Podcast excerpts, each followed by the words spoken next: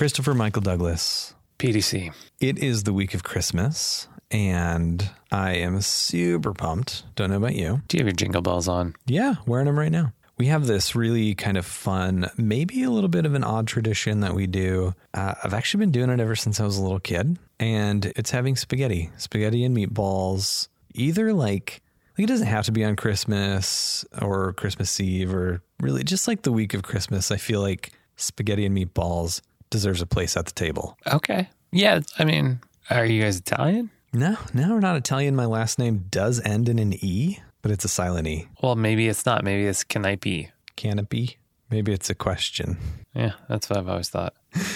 Yeah. I just feel like a bowl of spaghetti and meatballs with like an old movie, like White Christmas or It's a Wonderful Life is just like a very fun, cozy way to spend the holidays. Those are good ones. Aren't they? We actually just watched White Christmas for the first time ever the other day. And I'm sorry I've not seen it before. That was a really good film. No, White Christmas is fantastic. We actually, I don't think it was actually on Broadway. I think we saw an off-Broadway version of White Christmas 3 or 4 years ago. And absolutely fantastic. So good. Also a great movie. And obviously Bing Crosby's been dead for a while.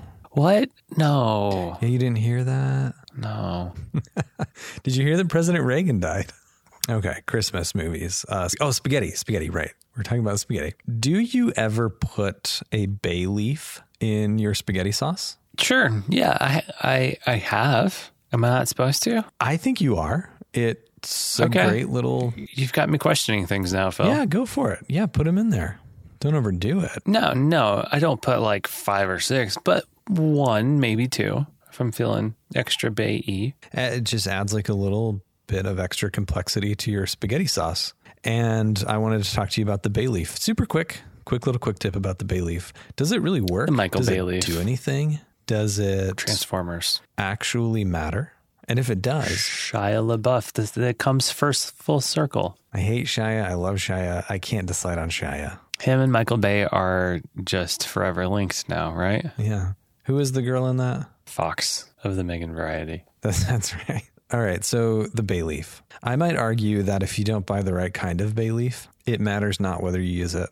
Because kind of like the off-brand bay leaf that comes in just about every spice aisle, spice rack, is kind of pointless. You're going to use it and you're just not going to really notice any difference in flavor whatsoever. So much so that when I was adding bay leaves to my recipes, I started questioning if they even did anything. So yeah. I researched it. And as it turns out, they do a lot of things, but only if you get good bay leaves. If you don't, Chris, if you buy the off-brand kind, they don't really have much flavor. Okay, I was wondering like if you're talking about brand-wise or like fresh versus dried or what else you're going into there. Kind of a both and. It's the dry variety that if you're purchasing kind of like a cheaper version of it, it's almost like it's too dry. But if you spend just a teensy-weensy bit more, you're going to get a bay leaf that has a ton more flavor. It's still dry. It's a dried bay leaf in the spice section. But here's the rule of thumb. Buy your bay leaf in a clear container. If it's a clear glass container and you can actually see the bay leaves, and if they're whole, if they're not broken up and kind of shattered inside, then you're going to notice a lot more flavor in your spaghetti sauce. Okay, so if the manufacturer is proud of their bay leaf and puts it in a glass jar for you to see, it's okay. So Phil, did you know that you can actually like grow bay leaves in your backyard? No, I don't see why not, but no, I've never even considered that. Yeah, so it's incredibly random, obviously. But, we have this little patio that we worked on. You know, I put some French doors in the back of our house, and we had this problem of people walking by on the sidewalk being able to see like right into our house, and we were looking at different types of plants to put in there, built a box. It's a long story. We were looking at skip laurels, which obviously, Phil, the skip laurel is the skip variety of laurel, which are like a whole entire class of shrub-ish plants, are actually what bay leaves come from.